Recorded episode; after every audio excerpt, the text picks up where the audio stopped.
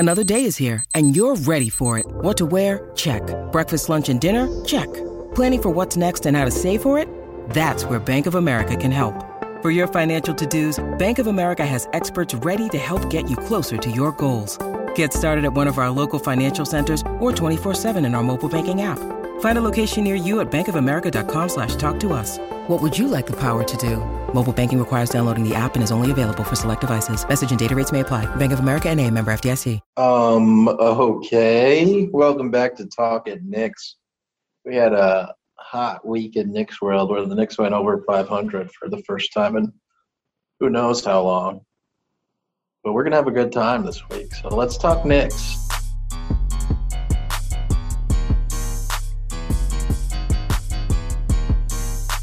And we're here. I'm here with uh, my brother Kenny and my good friend Tom Piccolo. We're going to talk about the Knicks going two and one this week. They uh, they made sure the last one was as bad as possible, so that we forgot all the good stuff that happened earlier this week. But even if we forget the good stuff that happens in Knicks world, we don't forget the good things that happen in our own lives. So Tom, what's going on? How are you? I can't remember. Um... Oh no! no, no, things are good. Um, no, it was a good, it was a good uh, segue there. I'm good. It, it's been a pretty low key weekend over here. Um, yeah, did a lot of climbing. I know you guys always like when I talk about the climbing.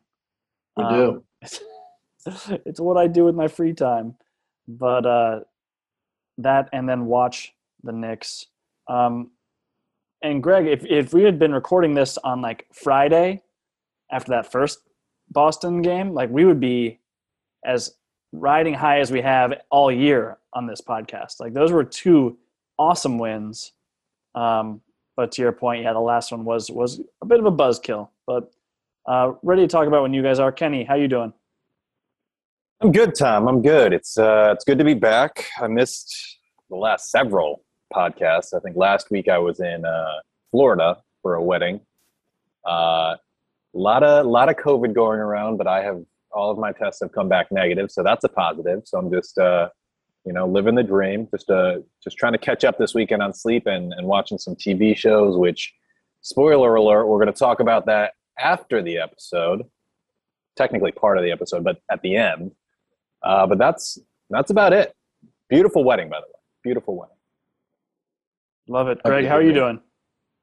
I'm doing well. Not much brewing around here. It's pretty cold outside. There's a pandemic out there, so I'm just bundled up watching the television, reading some books. That's about it. Not much brewing. Should we uh, should we start a new um, sub podcast called uh, "What Else Are You Reading"? Um, no. Um, okay, just checking. I don't, don't want to talk about books. It's nerd stuff. Yeah. I would have to, like, pay attention. A lot of time when I'm reading these days, I'm, you know, when you're just like, I wasn't paying attention for the last three pages. But yeah. Now you're like, I don't have to take a test on this, so I'll just keep going anyway. You just push right on through. Yeah. Yeah. Oh, yeah. That, that's good. So that's why we can't talk about it on the pod, because there's no test on it. Otherwise, I'm going to have to start going back and, and reading the things I didn't miss. Yeah, it, that's all. That's also why our, our book club died. Uh, That's part of that, the reason. I will say. Among other reasons. Yeah. I mean, I will say that the closest that you get is like when a movie comes out based on a book that you've read. And so you kind of want to like remember what happened a little bit. This is happening for me right now. I read a book called The Tender Bar, which just dropped last week on Amazon Prime. It's a Ben Affleck movie directed by George Clooney.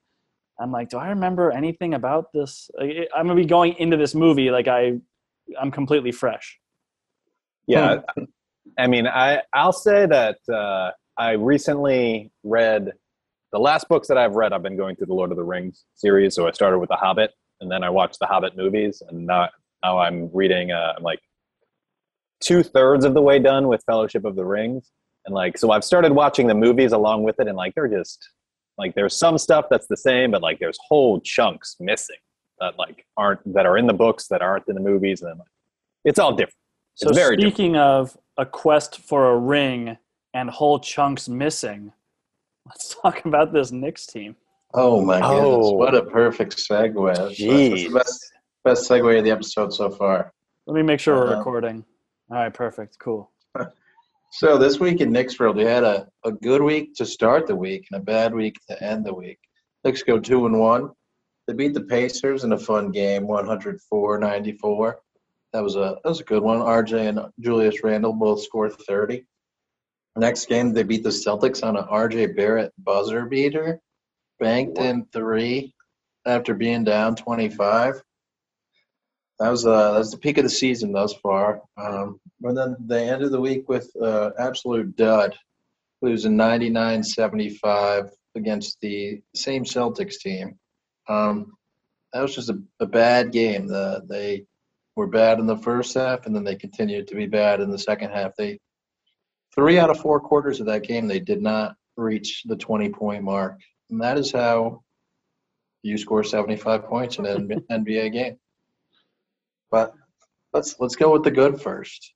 Julius Randle in those first two games, after being out with with COVID for a short short duration by by COVID uh, break standards, he comes back and he was last year's yet last year's Julius Randle um, for the most part. I mean, he came in, started a couple games by just like passing the ball directly to the other team and just doing some dumb stuff, but then, you know, he goes twelve for twenty against the Pacers, drops a thirty-point bomb along with um, R J dropping thirty, but he looked good. He was controlling the team. He, it's exactly what the team needed after missing him. You know, you get your best player back, and, and things are good again.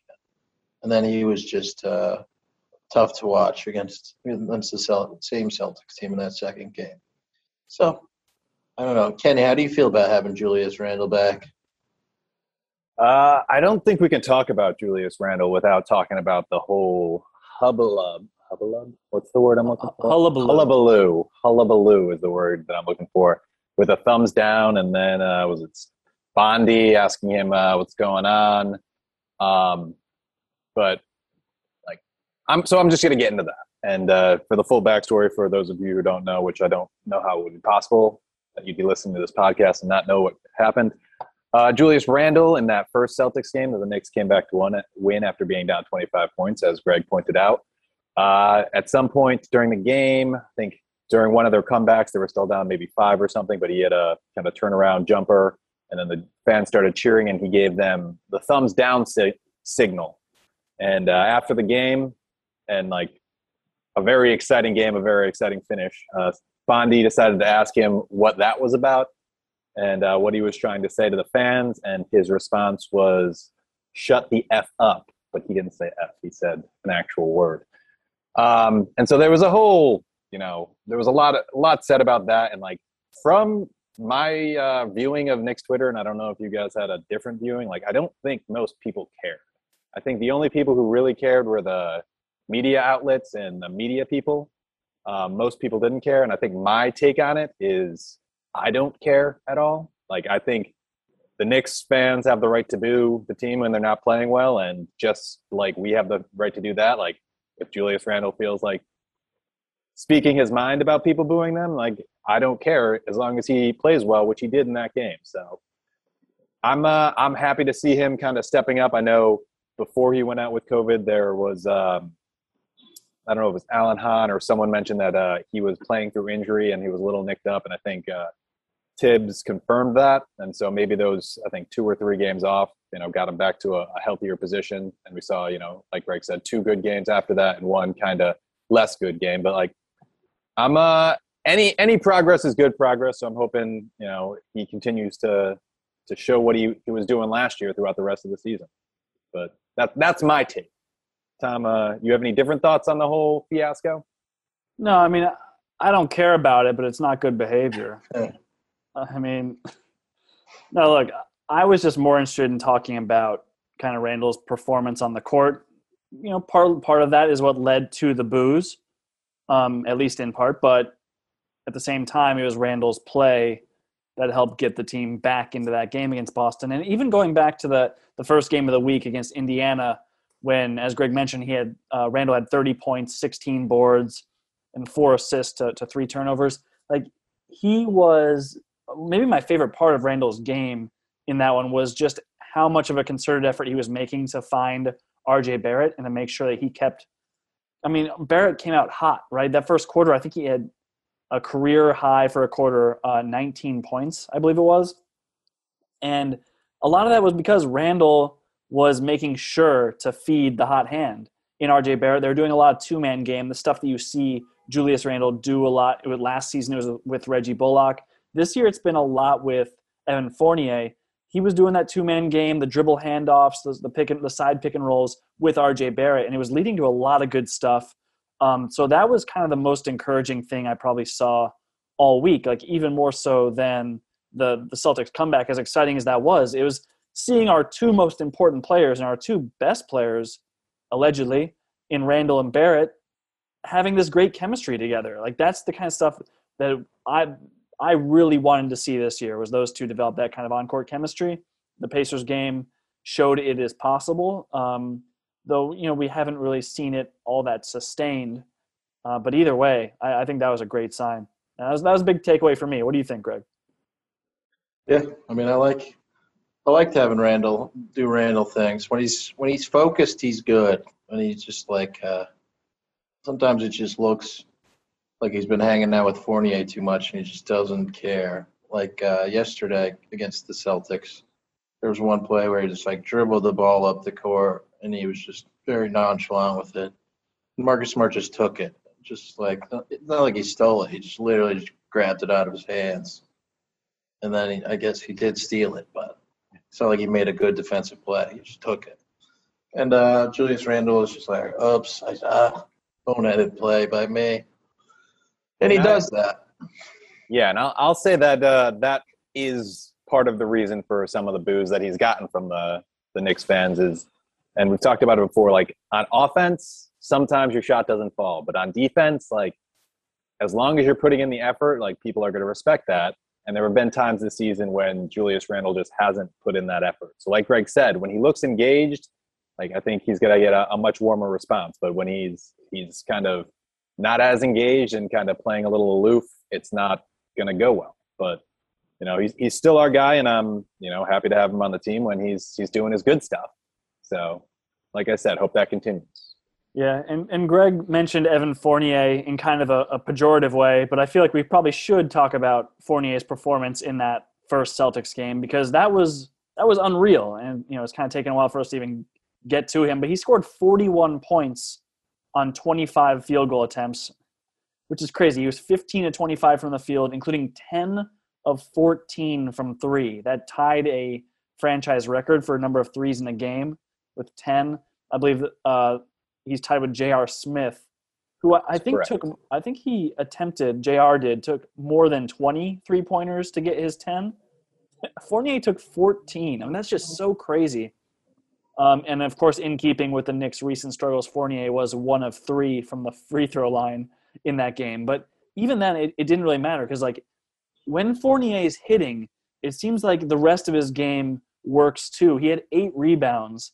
I don't think I, I can remember a game with him having more than like three or four rebounds. He just doesn't hit the glass very hard. Um, he was just, he was playing good basketball all around. He was in, more engaged on defense. He was D'ing up uh, Jason Tatum and, and actually like competing. And it's just like when, when Fournier is hitting, he's a completely different player on the other side of the ball too, which is awesome. But man, he was just nailing every three. We were drawing up plays for him. He was, he had so much confidence in his shot. Is and we've seen him play this way against Boston before and kind of against nobody else.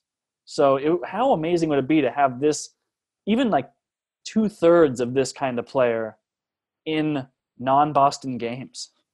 Yeah, he's got three thirty-point games this year all against Boston. And to go That's with your crazy. point, go with your point of everything working out, there was the play where he's like, he was driving in the paint, he just lost the ball, and then it just came right back to him, and he had an open layup. That was the type of, you know, when things are going good, they're going good. And this this forty-one point game was going off was coming off of a zero point two two minute outing against the Pacers in that prior victory. So Fournier this week had a a zero point game in twenty-two minutes, a forty-one point game, shooting ten for fourteen from three, and then a a did not play with an injured ankle. So that's quite the the interesting week by him. Yeah, it's uh it's been inconsistent for him kind of all season. And, and like you guys said, uh, the three thirty-plus point games against Boston this year, it's kind of crazy because his career high coming into this year was thirty-two, which he did twice. And he has matched or eclipsed that in all three of the Boston games. So three of his top five scoring games of his career were this season, which hasn't been a particularly good season for him, against Boston. So that's that's nuts. And I'm um, kind of going back to Tom's point of of when the offense is clicking, it it kind of everything else kind of finds its way into into being for him. And I think we had a very similar conversation earlier this season about R J. Barrett. Um, and it's been that's been one of the Knicks' problems this season, and kind of with their streaky play, is when they play offense and when their shots are falling, they look so much better on the defensive end. And when their shots aren't falling, you know, you start to see a lot of people losing focus and a lot less, you know, effort put in. And at some point, we just got to hope for some consistency, because we see the flashes of what they're capable of. We saw what, you know, R J. Barrett did against um, against Indiana. We saw what Fournier did against Boston. We saw what Randle did against both Indiana and Boston. Like, these guys are capable of playing good basketball and playing good all-around basketball in terms of both offense and defense. But, you know, it, they just haven't been able to put it together consistently this season. And that's what we're hoping for moving forward. Yeah, I mean, look, that, that beginning of that first Boston game when the Knicks went down like twenty-five, that was, you know, that was some of the worst ball we've seen played. And Fournier was the only reason they were even in the game at that point. But it was just a lot of missed shots. And many of those were R J. Barrett's, to your point, Kenny. Like, R J was really struggling in that game.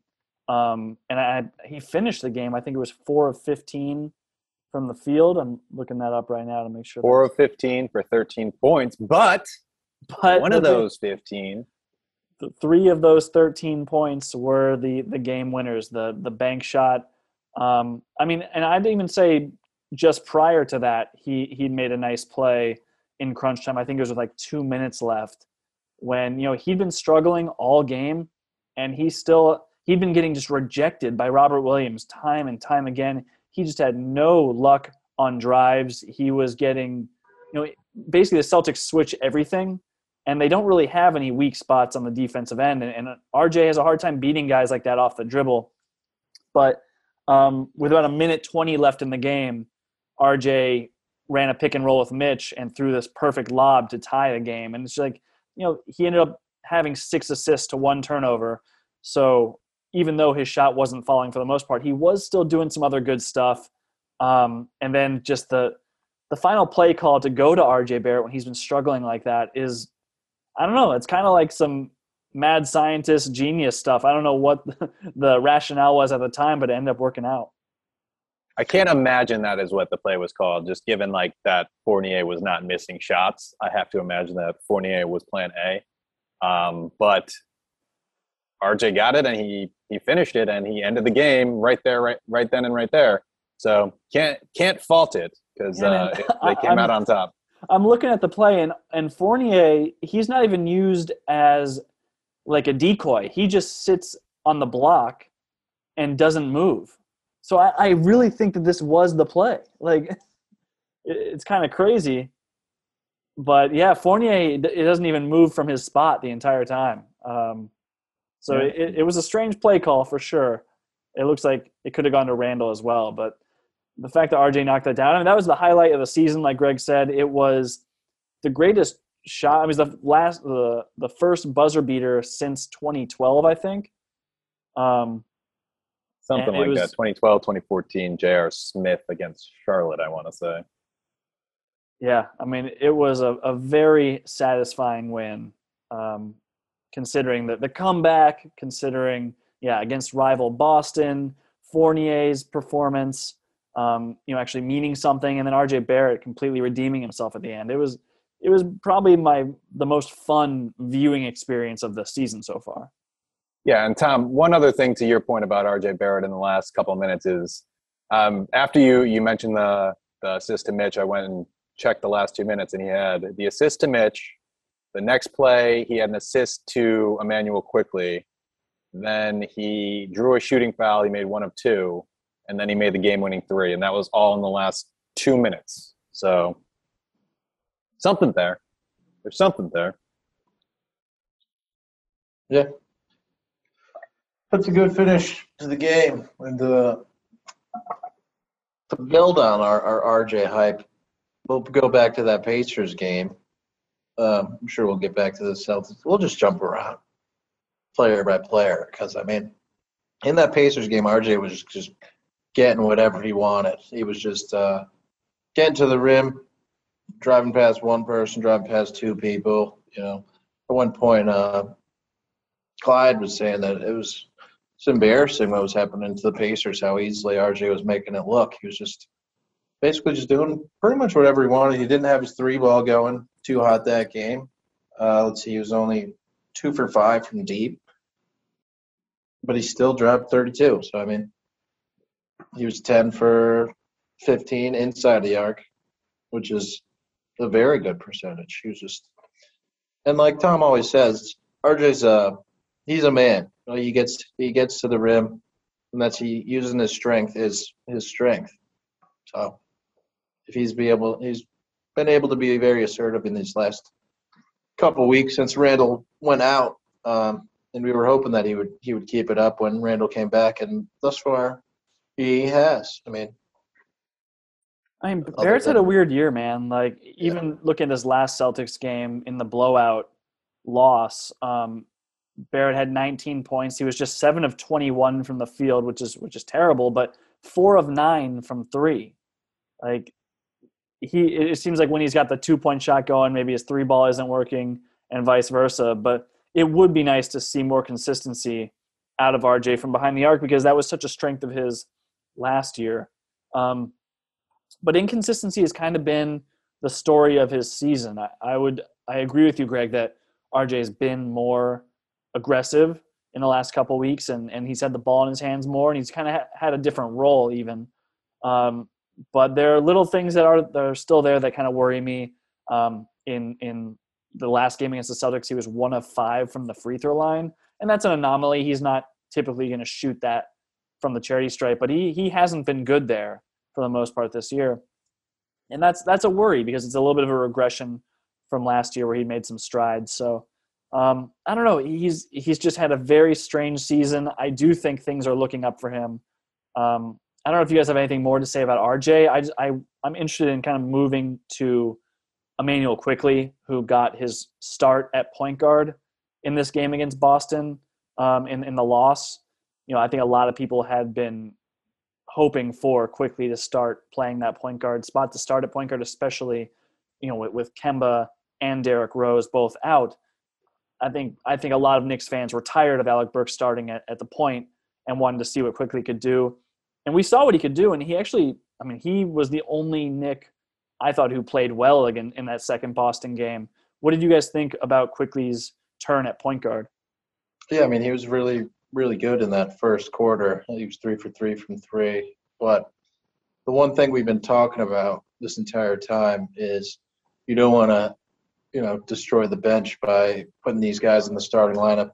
But, I mean, this has kind of become like a necessity right now because, you know, if you have Kemba Walker and Derrick Rose injured, you need an actual point guard in the starting lineup.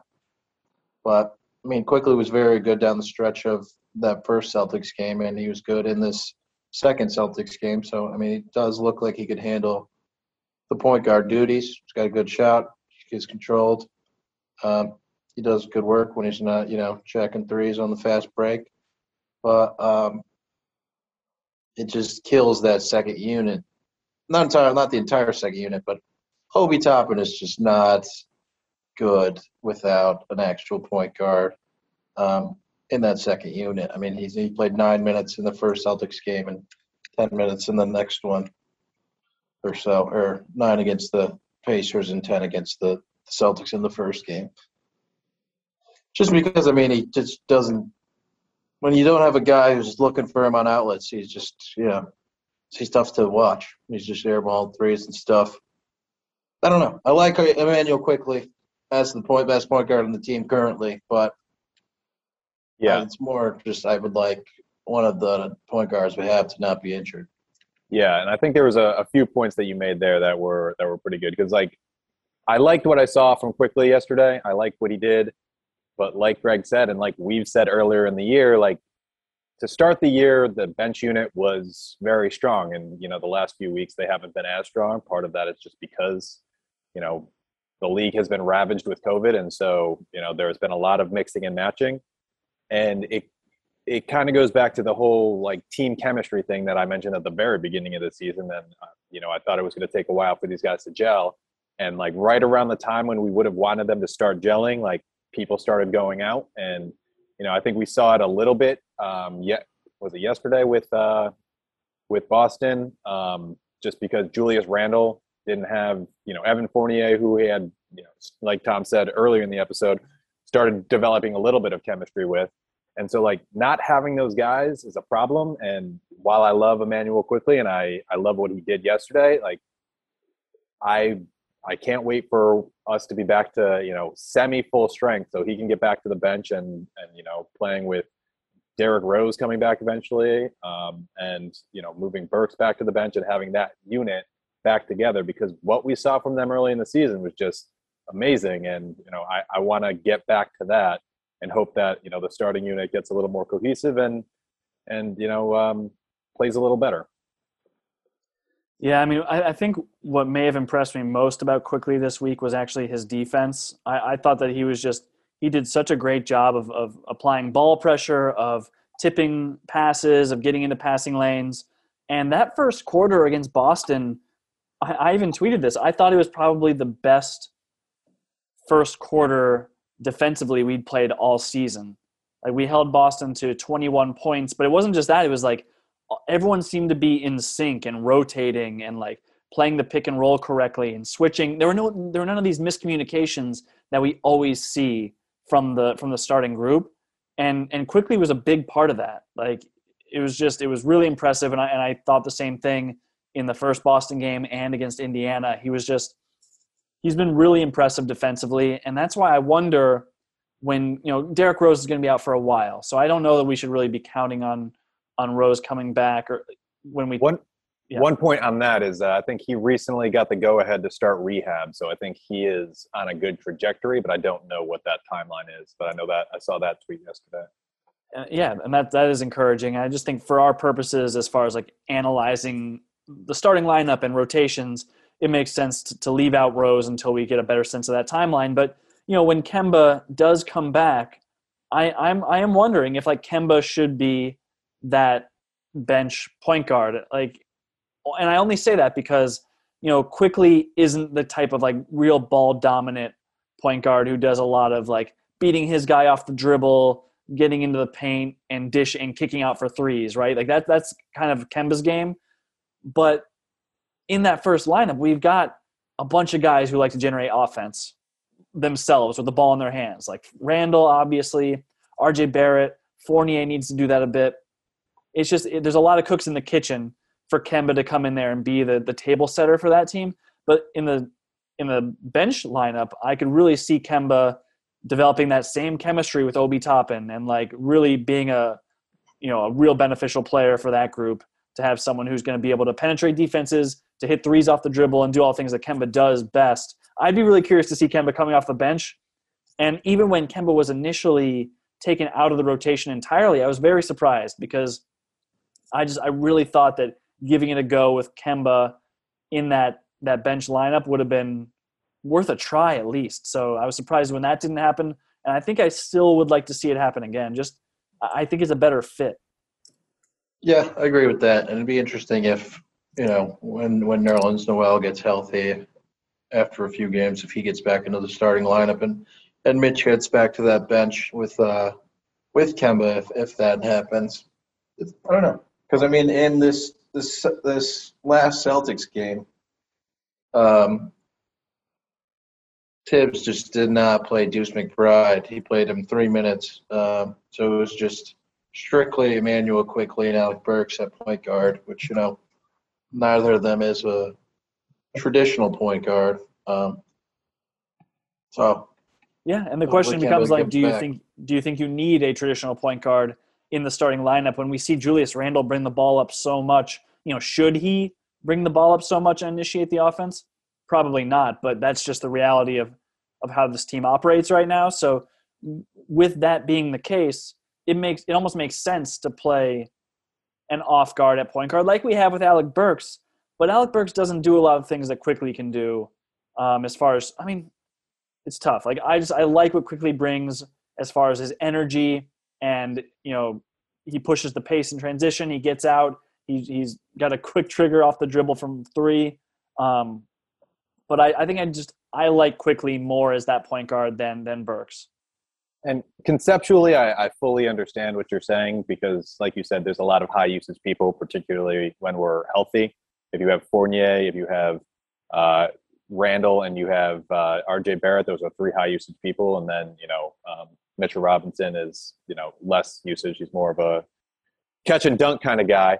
Um, and in that sense, it does. I see the point of the having the the shooting guard or, or an off ball guy in that position, but just seeing how inefficient it has been with um with Burks in that position.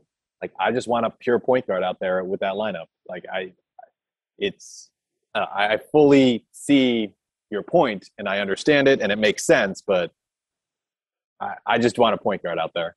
That's yeah, that's my I, feeling on the topic. I think that that that also makes sense. Um, and when Burks was moved into the starting lineup, I liked it from a defensive standpoint because I thought there'd be a lot more switching and all that stuff that I think all the Knicks analysts were saying at the time. And that clearly didn't work. And so the question would be like, would it really be all that different with Quickley? And I, I just, I think that Quickley is just such a better defender and he's just got so much energy and he gets into guys on the perimeter, right? Because Burks is just a little in a different point in his career, a different point athletically um, after all of his, his injuries and everything. Like Quickley just is that guy on the perimeter. Like he, I think I just have more faith in him to do that, but I could be falling into the same trap that I did when A B moved into the starting lineup. So I, I don't know. And basically, I'm just curious to see what it would look like. Yeah, and for me, I mean, it's this, it's the same point that I made when A B got moved in the starting lineup. It's just that when you do that, you're taking away a lot of what they do. Like, like Quickley and A B both had the – and, you know, it wasn't going to be the same person every night on the on the bench unit. Like, a different night, one of them would go off for twenty points. And when you put them in the starting lineup, you really kind of handicap them because they're not going to get the shots that they otherwise might. And, like, that, I think that's what it comes down to. But, you know, like you said, Kemba is a is a, another high-usage guy. So, you know, query how, how that would work. Although before his injury, it was, it was looking uh, a little more successful, and he was getting more shots up and, and scoring at a pretty efficient clip.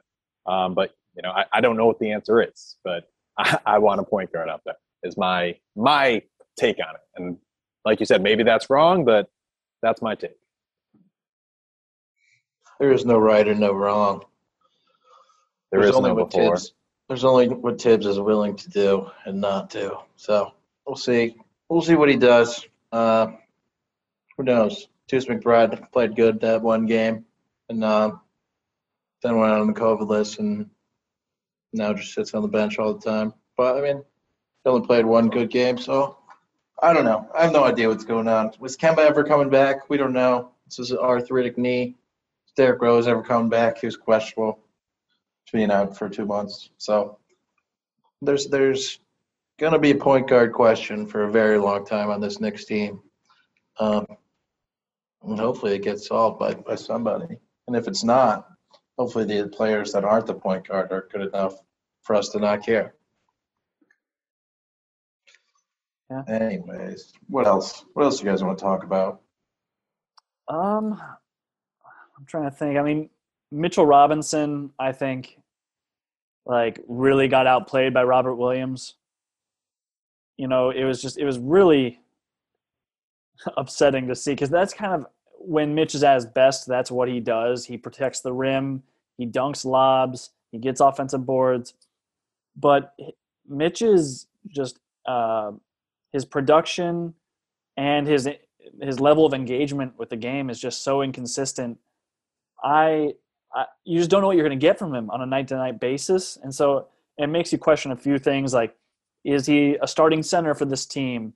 Should the team commit to him long-term? This is, I mean, I'm not the first one to point this out. This is a contract year for Mitchell Robinson. Like, you would think he would be playing his absolute best to try and get that bag in the offseason, but this is what we're getting at this point. You know, it's whether that's a function of injuries, you know, trying to play, trying to get used to his weight that he gained, the muscle he put on in the offseason, if that's still a thing.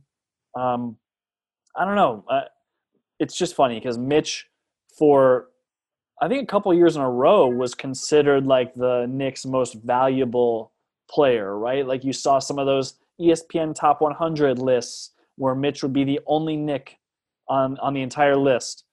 And it's almost hard to even kind of understand where they were coming from at this point because he's just – he hasn't really gotten better in any of these areas. And the value that he brought as a rookie is still kind of the same that he brings now, where it's just he's a complete terror on the offensive glass. When he is engaged, he's a great rim protector.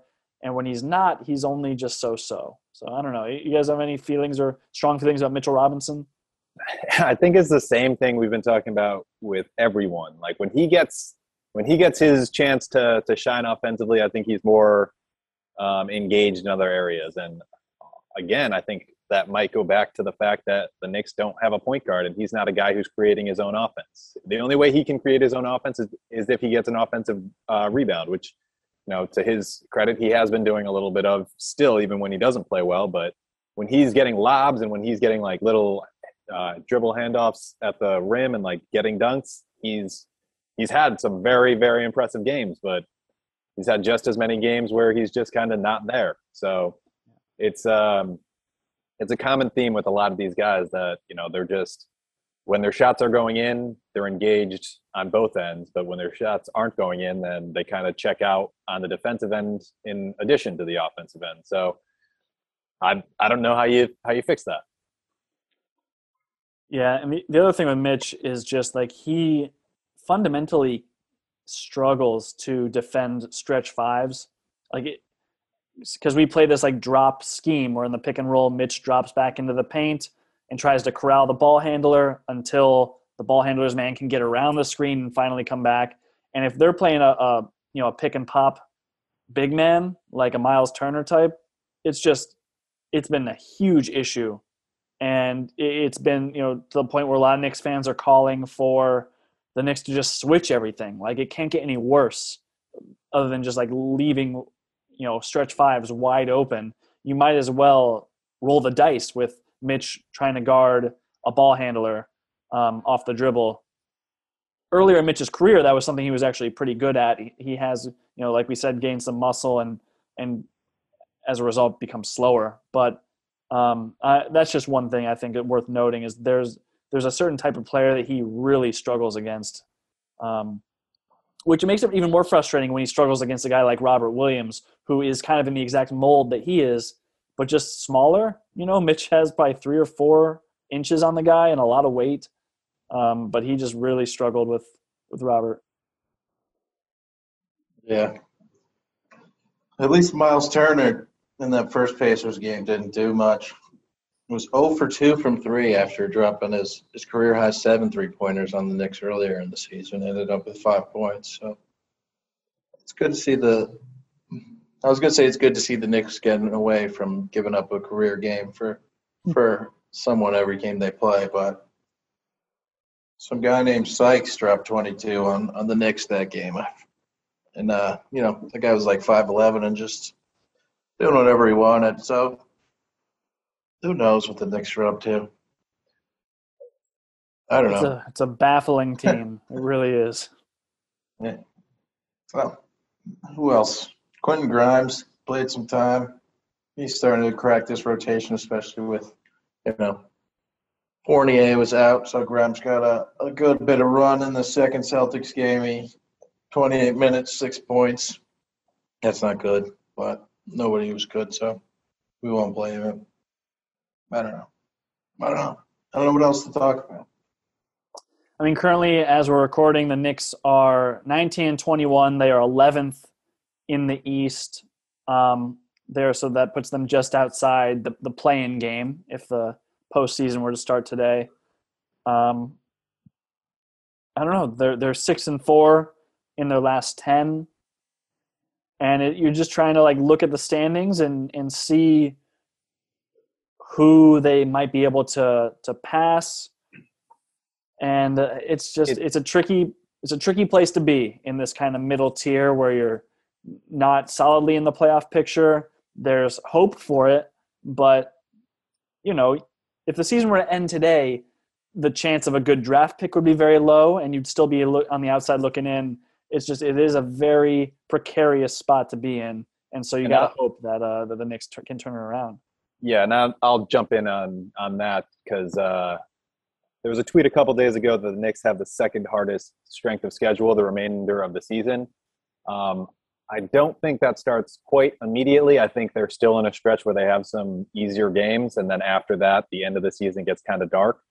So the Knicks, if they're going to make a turnaround, they need to do it soon. Um, I think their next few games, their next maybe ten games uh, throughout through January, um, it's it's an easier schedule, and then once they hit February, it starts to get uh, pretty rough. So this uh, this is going to be a make or break January for for this Knicks team. Yeah, March looks really bad. So I mean, who knows if the season will still matter by then, um, but yeah, it's it's an important stretch coming up. Uh, this this week we've got uh, Monday, so when people are usually probably listening to this, it'll be this evening. The we've got the San Antonio Spurs at home, the Dallas Mavericks on Wednesday at home, and then Saturday the Knicks go to Atlanta to play the Hawks. Um, so it's a big.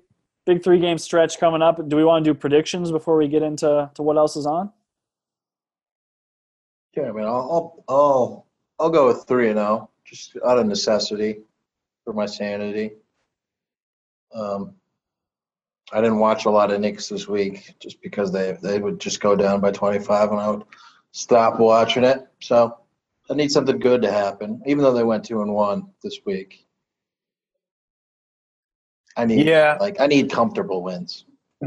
Yeah, I need them to also go three and oh. Like San Antonio is having a down year, um, and Dallas and Atlanta I'm not particularly fond of, given uh, you know, the whole Porzingis thing with Dallas, and then the whole Atlanta thing with Atlanta. So three three and zero would be good for me. You hate the show Atlanta. Yeah. Mm. It's a big, yeah, big, big Childish Gambino fan, though. Yeah, you want him to focus on his music career. Yeah, shouldn't be messing around with T V. Saying um, three and zero. I think the Knicks can go three and zero. I think that that I is hugely optimistic. Um, I need it is the problem. I think we all need it. I think we like. I mean. Even two and one, if the Knicks had another two and one week, that's still that's still a win, right? Like we'd still be c- coming on here next week feeling pretty good about it. Yeah, that'd be great. I'd be happy with that. I'd really like a three and zero week, but if if we're gonna go two and one, I'd rather lose to the Spurs and beat Dallas and Atlanta. If I'm being honest with you guys, I'd rather not do that because then you know if they lose to the Spurs, then they're just gonna go zero and three this week. Oh, so we'll predict three and zero, but uh, no. As a pod, we're predicting three and zero. Let's do it. Out of necessity. And thus concludes the Knicks portion of this podcast, and leads us to everybody's favorite sub podcast. What else is on? And I know uh, the three of us have all been watching the same thing. It's quite the uh, the interesting. Th- television show, Station eleven on H B O Max. Um, it's an adventure. It's uh, it's confusing. There's a lot of time jumping, but it's it's entertaining. And there's only one episode left now. So, I uh, I think they missed an opportunity. Um, there should be an eleven episode yeah. series, but what do I know? But yeah, it's been it's been very interesting. Um, I've been, I've been talking to, to both Greg and Tom about like little things that I've picked up, and I, I texted one to Greg the other day and said like, I don't know if any of this matters or if it's just like there, just to like, just to see if you're paying attention. I don't think it matters. Is the answer that. that we came out to. They just they, they want you to be that uh, Leonardo DiCaprio meme where he's like, oh, pointing at it. Yeah, and I think that's what's happened because, like, it's happened enough that there's been little things that I've noticed that, like, now I wonder if I missed some stuff in, in some previous episodes. Now I got to go back and watch it, and that's what they're getting from me. Um, mm-hmm. I haven't actually gone back and watched it, but after that conversation with Greg, I'm pretty sure none of it means anything. It's just there. So episodes eight and nine of Station eleven dropped on H B O on Thursday. You guys have bo- have seen both the most recent episodes. I've only watched episode eight, so I still have one more to go. I'm going to watch it this evening, and I'm excited to talk to you guys about it and hear what those theories are, Kenny, because you do pick up on these these little hidden clues that maybe aren't that hidden, um, but, like, I'm not the most observant. Uh, you know, I'm not the smartest viewer, right? I'm not going in there, like, having theories of things. Um, you know, that's just kind of how I how I roll. I'm just along for the ride a little bit.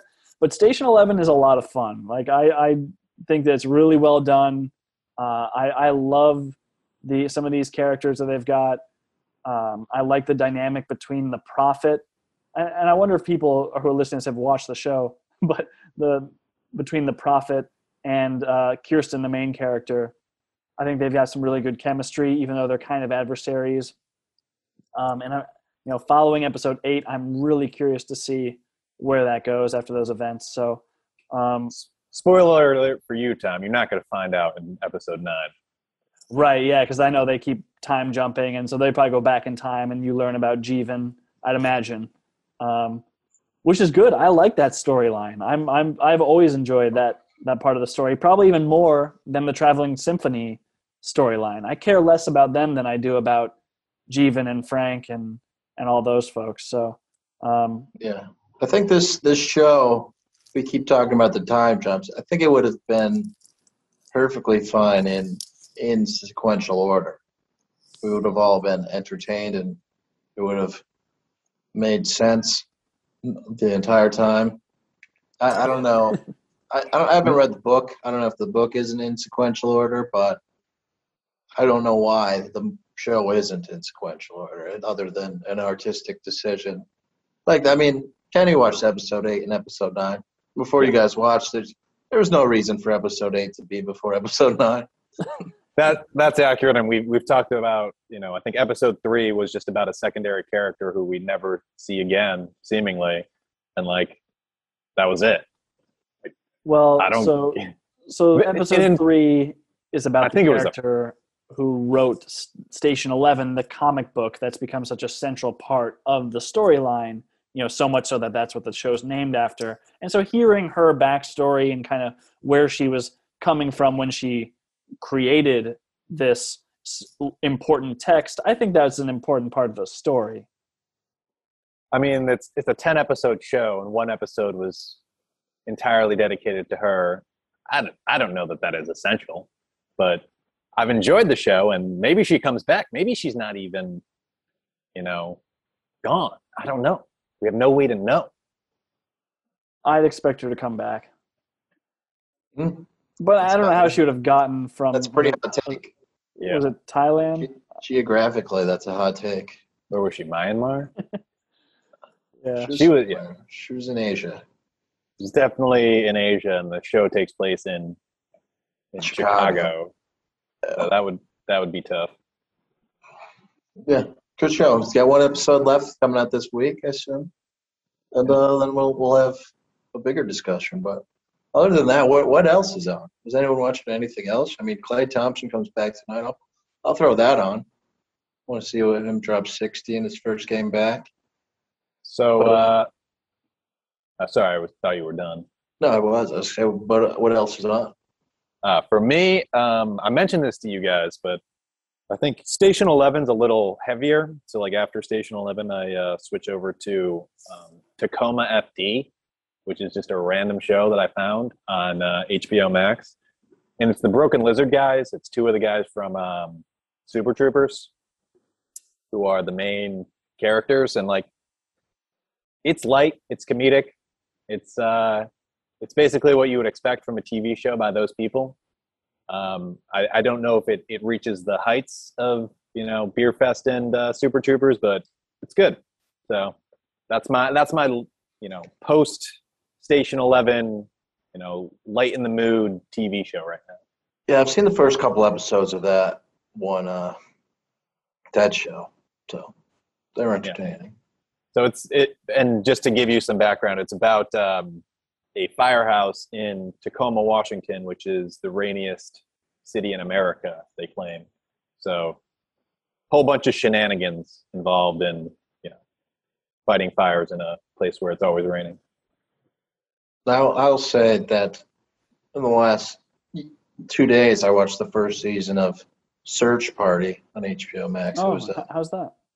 It was pretty good. It's got the it's got the guy from uh, the I Think You Should Leave sketch where with the with the credit card roulette, the blonde guy. Really? So I'm I'm fairly certain that he would like to be known from this show rather than me saying you're the guy from that one sketch. He'd say I, I was on a T V show for five seasons. That's what I'm from. Yeah. But he he's funny. He's a funny guy. It's like a, you know, some girl goes missing, and so, and then uh, an acquaintance of her just gets like obsessed with trying to find her. It's like a it's a comedy. But it's also like a real show. It's pretty good. I've been entertained enough to watch ten episodes in two days. Good stuff. What about you, Tom? Well, so, Greg, how does that compare to Murders Only in the Building? Because I feel like oh. that's a comedy, but also like, you know, about a, a crime. So sort of similar. Yeah, yeah, yeah, yeah. Yeah, I think Only Murders in the Building is obviously better, probably funnier, but this is uh, this is good. Okay. It, uh, it's a tough comparison, but yeah, I think it's a, it's similarly structured in its comedic aspects and other stuff. And you don't have like two of the best funny people ever in it, though. Right. It's a tough bar. Yeah, Selena Gomez is hilarious. uh, talking about uh, Nathan Lane. Yeah, I do like Nathan Lane. Uh, Timon of yeah. Timon and Pumbaa, as you guys know. You know um, what always gets me is uh, in Superstore when uh, someone goes up to Mateo and says he's seen The Birdcage. And Mateo says it's it's an important film. Just no idea how to respond to that. It's an important film. Uh, back to you. Um, yeah. So over over Christmas, I watched It's a Wonderful Life for the first time. I'd never seen that movie. Um, is this a movie you guys have both seen? Yeah, I've but I've, I've you've not, you haven't seen It's a Wonderful Life. I thought you no. list when. We in our group chat did like top Christmas movies. I thought you listed that among Dave the top did. Christmas. Dave did. That's my brother. They're twins, the so okay. Yeah, so I'd never seen that movie. Um, I was once in Greg's shoes. I watched it and I really liked it. I thought it was a really kind of heartwarming, well done Christmas movie. I was like, that's great. I could see why people think that's the best Christmas movie of all time. And so it kind of like sent me down a little wormhole of like really old movies. So I'll put these on like after my wife Rose has fallen asleep and I kind of want to fall asleep. I just put on these old movies. Um, I watched His Girl Friday, which is a movie with Cary Grant from nineteen forty. And I really liked it. It was like, it was a really good movie. I don't know. It, it's eighty years ago. Is, is that eighty-two years ago? I mean, that's so old. Uh, but it, so they were still old. They were still making good stuff. I don't know. It, it's just kind of like a interesting time capsule of how people dressed and spoke, or at least how they did in Hollywood. It was crazy. So I, I watched His Girl Friday. Um, I watched these movies. Are these movies in black and white? Um, His Girl Friday. It's a Wonderful Life's in black and white, right? It's a Wonderful Life definitely is in black and white, and then His Girl Friday also in black and white. Um, And then I'm currently watching, I watched the first half last night before I fell asleep, of a movie called Charade, starring, again, Cary Grant and Audrey Hepburn. This is from like nineteen sixty, though, so a little older. This is not black and white, but it's still quite old. And uh, I don't know, I like these movies. They're, they're pretty good. I could see why they were like very uh, popular at the time. People back in nineteen forty and even nineteen sixty not that different from us. Mm. That makes sense. Similar tastes. They're still... Mm. And to, to go off of what you're saying in a completely different direction, I also watched the movie. We uh, when I gave you my list of top ten movies, we talked about if I would watch City of God again. But I just I decided to, and I did. So I watched City of God again in this last week. Still good. Still the best movie ever. Still the best. I don't know if I would watch City of God again. I feel like there's a bunch of like good movies. I was like, that was good, but like that topic I mean, is too much for me. No, City of God's I had long enough time to to digest. But also City of God isn't like watching another one of those movies like Re- Requiem for a Dream. Yeah. Never watch Requiem for a Dream again. A lot of the killing in City of God takes place off screen, so you don't even like watch people get shot. Yeah. No, it's, it's a great movie. Great movie. Anything else, Greg, that you've been watching other than the rewatch of City of God? That's it. That's all. That's over here. That's it. That's all. All right. Thus ends everyone's favorite sub podcast. Uh, what else? But that? Hopefully the Knicks decide to be good again. That would be helpful for us. We are in a an important stretch, so the season is is going to be make or break January, as Kenny said. So go Knicks. Let's go Knicks. Knicks take.